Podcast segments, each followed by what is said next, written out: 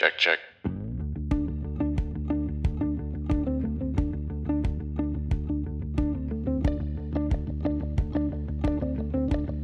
Welcome to PerforHumance, the evidence based approach to human performance optimization. Cultivated from the perspective that every human is a performer. The platform presents Preform, Prepare to perform.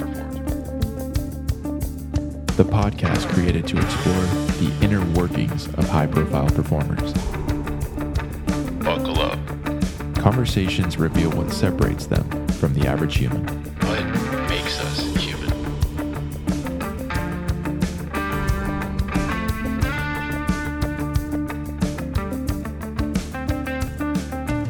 Former Team Canada and World Tour snowboarder, turned CrossFit athlete, content creator, and lifelong entrepreneur.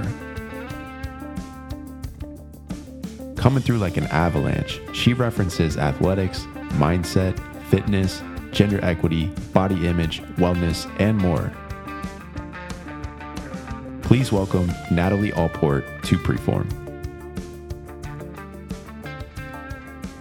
I'm just going to dive right into it. I know you get a lot going on as far as various platforms, podcast hosts, athlete side, coaching side. Like you're doing you're doing a lot of stuff. But everyone likes an origin story.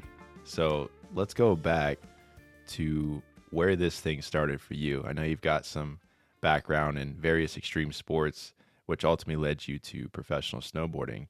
But what else was the impetus towards becoming a coach, becoming an influencer, becoming a thought leader? How did this all begin for you? Yeah, so kind of like the, I guess, quick notes is um, I was born in Vancouver. So you would think, okay, you're, that makes sense that you became a snowboarder, but we only lived there till I was about five years old. We did two years in New Jersey um, with my dad's work. So if people don't know that, that I uh, actually spent two years in the States. Um, it's kind of like a hiatus from all our winter sports because then all of a sudden, uh, you know, we were thrust into American culture. I think I played tennis and soccer and swimming and those kind of things. But then we we came back to Canada, and that's when I like went full swing into hockey. So hockey was my main sport growing up. I was always like I had ADHD. I was like high energy. You know, my my parents were like sports from from day one, um, and so hockey was kind of where like I found my place. And so I used to like sleep with my hockey stick. I would dream of being on the national women's team. I was looking the other day at pictures I had of my old bedroom, and like I had you know autographed pictures of the Canadian uh, women's national team up. Like they were my my whole motivation.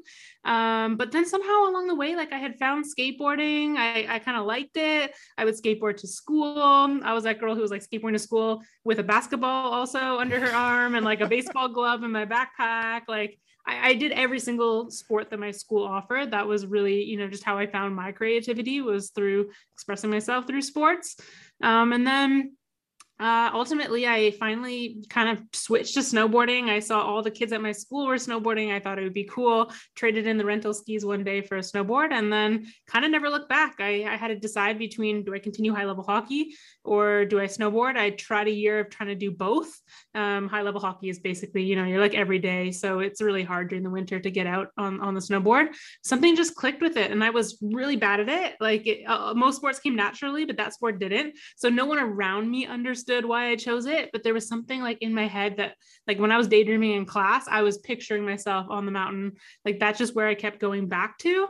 And I just loved the creativity of it and how it was kind of just less structure than and other sports. Not to say that I don't like that. I actually do kind of now I've gravitated back towards liking that structure and that whole, you know, hard work pays off mentality. But mm. there was that artistic freedom in, in snowboarding then. And so made the switch over, basically started dedicating everything to starting to compete, um, starting to do different competitions and so on. And then at 17, I ended up on to the junior national team and spent four years trying to make the Olympics, doing World Cups, um, traveling all around that whole scene. Unfortunately, lots of injuries along the way, um, lots of life learning along the way. It's definitely, you know, a huge period of time where my brain's developing.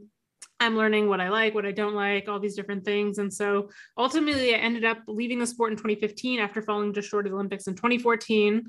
Um, 2018 was really that that trajectory for me, but um, ended up you know walking away i dove head into crossfit which is what i do now which has had its highs and lows as well which i'm sure we could dive into and then over the pandemic started sharing more of my story uh, my mental health as an athlete um, you know, my experience as a woman in sport, all these various things, and grew my platform like on TikTok and Instagram and all those various platforms, which has kind of allowed me to be an athlete and content creator. And on the comeback after a, a shoulder injury pre pandemic now uh, to get back into competition for CrossFit. You touched on creativity and how that has been such an important piece to this whole story and the challenges of constantly evolving and knowing that as humans we're always becoming we're always unfolding. The journey is the process, it's not necessarily the destination.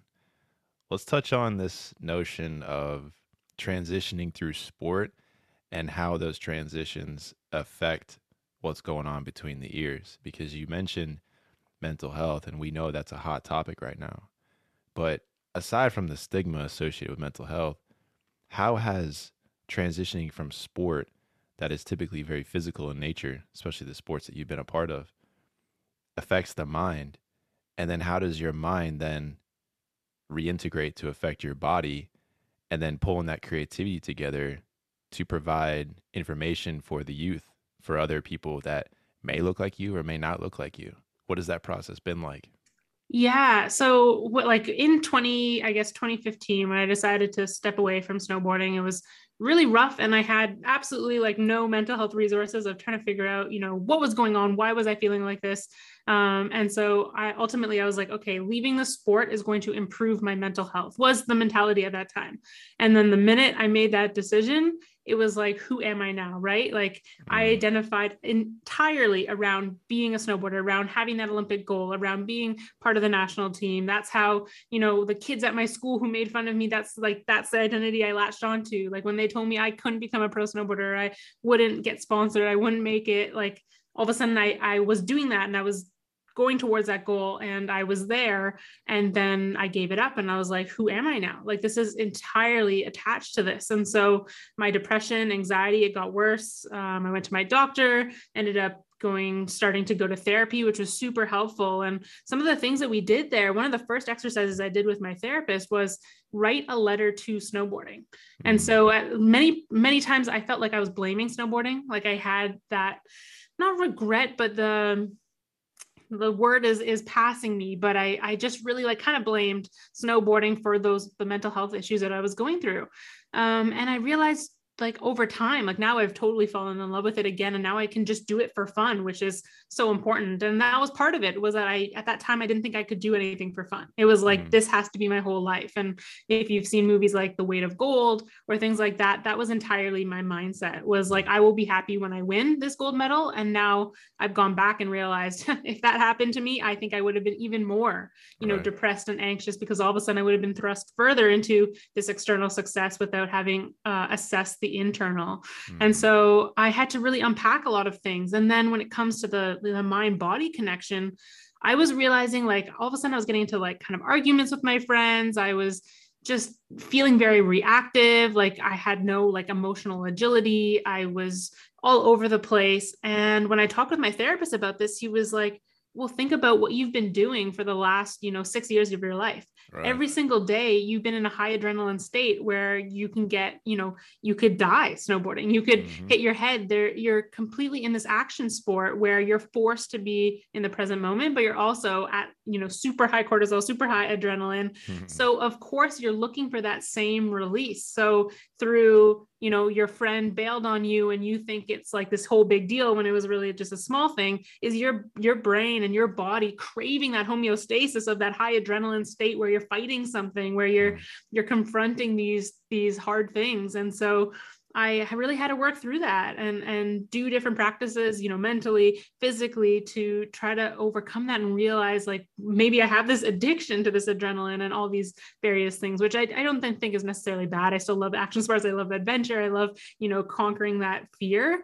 But it was it was really interesting to learn that side of things and how it's all connected. You've also done a TED talk and it was an interesting TED talk because it was remote it looked like you yeah. were at your own place of residence or literally somewhere. right outside the on my porch right yeah on your porch Can you share with the listeners what that process was like? Because I think it's such a different stage, you know, that's out there right now, even pre-pandemic and now as we move through this time period. TEDx, TED Talks in general have a different flair to it, and people take them a little bit, you know, differently as far as the digestion is concerned. So, can you walk us through what that was like and what was your intention for that? Yeah, much much different process than you know creating my typical TikTok video. Um, it, yeah, you don't creating, say. yeah, it was both hard in the sense that it was longer, but also in the sense that it was almost like not long enough. Like, how do I condense this information into like 10 minutes? Um, and how do I condense my whole story? And especially because of, you know, the p- pandemic world that we were in, um, I had like a filmer lined up. I wanted to do something really creative, like where I was like climbing up a hill while talking, you know, with all these different shots panning back and forth. And we had it all planned out. And then the border closed between provinces, um, and my filmer couldn't come over, over and the video was due. And so it was really Dang. like, okay, I have to go outside. I'm handling like some crazy allergies I was going through at the time because I think it was around like this time two was it a year ago or yeah i think a year ago and so i was like you know it was allergy season i was like i need to not sneeze throughout this video um it was where where's the lighting best how am i going to edit this how am i going to cut this up and so it was a really difficult process of you know first condensing the information um, not having necessarily a strict theme. So sometimes when you go to a ted talk there might be a very specific theme. So it might be like pivoting or uh, you know motivation or tech enabled uh, sports or you know something very mm-hmm. specific. And i find i do like to have some guidelines to kind of you know okay let me tailor my story to this specific theme. However you know i just got reached out on linkedin from an organizer of the event who had listened to my podcast and he said all the things you talk about in, on your podcast. I was like, well, I have like 100 episodes. That's I talk lot. about everything. it's my whole story, right? And I feel like there's so many different points in my story and things I've gone through, whether I want to focus on athlete mental health and that whole crisis, or do I want to focus on growth mindset? Do I want to focus more on some of the things I've personally been through? Do I want to talk about being a woman in sport? There was there's so many different topics that I enjoy speaking on. And so trying to, you know, how do I pull my story to touch on a little bit of all of them, but really focus on a theme that would be relevant throughout this pandemic. And so for me, that was kind of touching on a little bit of the athlete mental health, um, but also on growth of mindset and building a growth mindset. And so it, it kind of, the story kind of focused on that whole process of similar to the weight of gold that I mentioned earlier, of how I had had that growth mindset growing up. And then throughout my time in sport, I had put this huge pressure on myself where I was so results focused um, that it was like, you know, I start, started falling out of love with the sport. I started going through mental health issues. I started comparing comparing my results to others. Um, I stopped enjoying the process. I was so focused on I need to make it to the Olympics and then I'll be happy.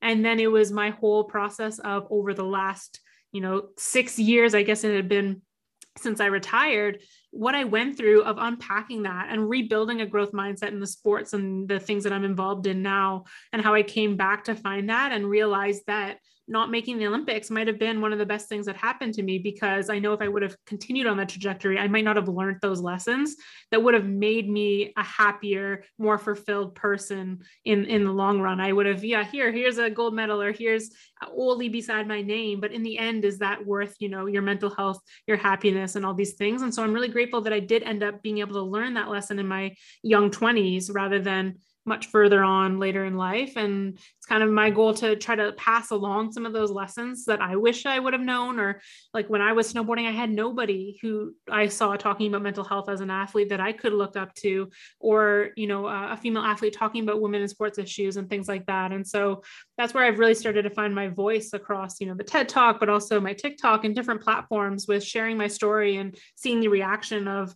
young female athletes and, and athletes of all ages who have resonated and it's helped. So that's really become my my mission. And I was really stoked to, to get the opportunity to do a TED Talk and go through the struggles of, I think I talked about it in it, of you know if this ted talk fails and it, it doesn't reach that many people or um, people don't like it or people don't enjoy it how even the growth mindset that i talked about in it I've learned to just value that I, I put my effort into it. I, I gave my all to to doing it throughout all the crazy circumstances that people didn't see that went on behind the scenes. And that's what I have to be proud of. So in the end, um, yeah, that's what that's what I'm proud of is going through all that adversity to to make it happen and put it out there in the world at least.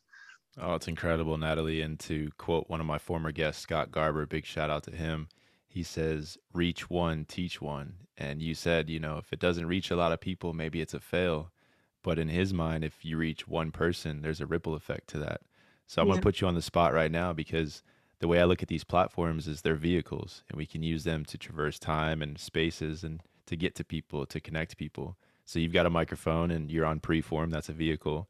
What do you want to talk about today? What do you want to get off maybe the chest or the mind or both to provide people with maybe a frame of thought or a perspective or something that you're working on behind the scenes? Becoming more process oriented and really honing into that. And that's something that I almost look at like my time competing and, and training in CrossFit as real time uh, execution of that and and training of that in it right in the moment right and so i spend a good four or so hours a day training. And so having that's like four or so hours a day of mindset practice. Mm-hmm. um, i'm pushing myself to difficult uh, difficult uh, places like physically but also mentally. For example today i was um, we were doing a light workouts, an active recovery day. We were doing like 15 minute bike, 15 minute row, 15 minute run. It's pretty hot outside, so it was a little bit uh, tougher than we had first uh, expected to try to keep our heart rates down. But when I got on the row, I was just thinking about how, you know, physio when it comes to physiology there's different things i need to work on. I know as an athlete i need to work on my cardiac output um, doing a lot of base building of that cardio. Yeah, for some people it might be that you know literally their legs need to become more powerful more strong or they need to build a certain type of muscle fiber to you know get a certain weight in in the squat that's necessary for the sport or whatever it might be. That's physiology. But when it comes down to you know i was just doing a light row and i was like oh this is uncomfortable. I want to stop Mm-hmm. that's mental 100% mental. And so i realized how like in that moment how important it is to to train the mind and work on the mindset and actively be doing that. Because for example when you're focused on the process and you show up at let's say a competition and you fail a squat or you come last in the 5k run event or whatever it is if as long as you put in that work there you can be proud proud of yourself. And that's where i've gotten to when it comes to my training.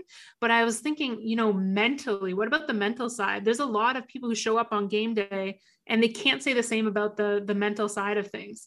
So when you break down between events or halfway through the workout you just want to quit and then you end up actually quitting um, it's it's about working on that day to day and then then you can show up on game day and if you do reach a breaking point because of your physiology or you didn't eat enough or you know different things right? You can go back and reflect that and it's not going to reflect on you but um and, and it's going to just be like hey i need to practice more. And you won't take it in as a failure like i'm going to quit i'm never going to be good enough so on and so forth. And so working through those thoughts in ahead of time can help you with that mental process of dealing with stressful and challenging situations. Um, so yeah i always love talking about just focusing on the process when it comes to you know physical training but also mental training. Speaking of process you've kind of given us this snapshot of natalie allport's life from the origin and being an athlete and then moving through athletics and then transitioning out of it and even to today you were doing some recovery today and you're still working through this process oriented approach. What does the future look like for you? What do you have on tap for moving this thing forward? What's the biggest aspiration inspiration? What do you want to accomplish let's say between now and december 2022 to timestamp the episode yeah, I'm I'm working towards a goal I have with running and squatting. So I want to just show people who have them, you know, the mentality like to run fast, I need to get smaller. Uh, I think mm. that's a big mentality in sports, especially with women. I knew when I first started CrossFit, I was like, to do more reps of the gymnastics movements, I need to get lighter. But that's not necessarily the case. You just need to get stronger, right? And I think it's a better mindset to have rather than focusing on that body image and and those things. And so something that I always had in my head was I'm not a runner runner. But when I look back to my childhood, I was fast, even though I was very small as a child. I went through a late growth spurt, but I was keeping up on cross country races with much taller um, people. I was, you know, a great sprinter. Um, so I had the the athleticism and the ingredients there. But along the way, I was like, oh, I'm built more for strength, power, this and that. And so within CrossFit, it's always kind of been my weakness is running. So mm-hmm. last year I went to challenge that and I did a 30 day running challenge. And then I started going to the track more and really starting to enjoy running more, which was entirely my goal. I said for 30 days, I'm not going to focus on how far I run, my pace, nothing. I'm just going to try to learn to love running by like, you know, when I'm feeling stressed and it's the end of the day, let me go run. And then all of a sudden I find this beautiful sunset and I stop and I take mm-hmm. pictures. And so I really did change my mindset around that. And so now this year, I'm trying to kind of tell that in through storytelling and creating a video series around trying to accomplish this goal of running a sub six mile and squatting 300 pounds on the same day. So trying to kind of hit the extremes and and push the limits in a sense of hey you can you know be strong and also fast and uh, do endurance type things but also be really strong and, and muscular and that kind of thing. So challenging some boundaries and doing some storytelling also through my injury comeback um, to sport through that. And then I'm hoping to compete again next year so it'll be like next winter season in crossfit now that my shoulder just only like a month or two ago got the you know the go ahead to start resuming all those movements after a, a rough three years of daily rehab grind. So um, super excited about that. So hoping to return to the competition floor for that. And then yeah building this video series out and trying to do some more vlogs kind of doing the behind the scenes of my story and what i have going on right now.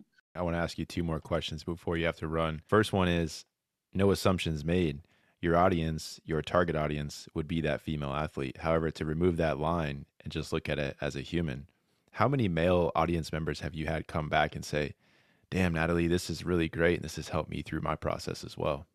Yeah, I, I, mean a lot actually. I'm really stoked about that. I think like on Instagram, my audience is it's more uh more women, but it, it, for a while it was 50-50 and now it's like 55-45. So it's like a pretty organic split. TikTok's mm. a lot different. I have a lot more female female athletes. I think it's like 70-30 but especially when i post about you know mindset and um, discipline versus motivation and, and things like that where i'm going through you know those processes i get a lot of comments from men and even dads who show it to their daughter as well and things like that and cool. I, I really enjoy that and so like definitely i have that unique experience as a woman in sport and there's um, things that female athletes go through and things to advocate for in that community that I like to speak to but I like I think my messages kind of resonate with who they who they're going to resonate with and that could be anybody. Like you said just just any human and even outside of sports. Um, I really enjoy when you know some of the things reach people outside of sports. I always say with my podcast is I think sports are an amazing vehicle to tell stories through to you know create tangible images in people's minds when we're talking about like mindset and training and things like that. Like it's very easy to give examples and people can visualize them but then you can take it to all sorts of your life whether that's you know you're building a business you're trying to be a great parent uh, you're just trying to eh, you know improve your own mindset whatever that is. So perfect segue two things. You said human and the next thing you said your podcast. For the listeners you invited me on your podcast, All In, and you asked me, What does that mean to me? And I said, Be human. And this is the last question I want to leave you with. What does be human mean to you? Mm, great question. I feel like it could be it could be taken deeply or uh, not so deeply. But um, to me, I like there's a statement I always like to say, which is something I learned since you know going processing what i talked about with you know my identity and snowboarding and that whole process is you know human being over human doing. Um and so to me being human is just it's being you know it's just simply being. And it doesn't mean you have to go out and accomplish these things and get a certain amount of followers or make a certain amount of money or you know whatever that is. It's great if you have a message you want to go out there and impact people or if you have a business you want to start or you have these different purposes or goals. But in the end i think human being is simply it's, it's being. It's just being and, and staying in tune with yourself. Natalie you're a g. Thank you so much for coming on the show. I'm definitely going to put all the things we talked about down in the show notes because I think you've got a really great message and the platforms out there moving this thing forward.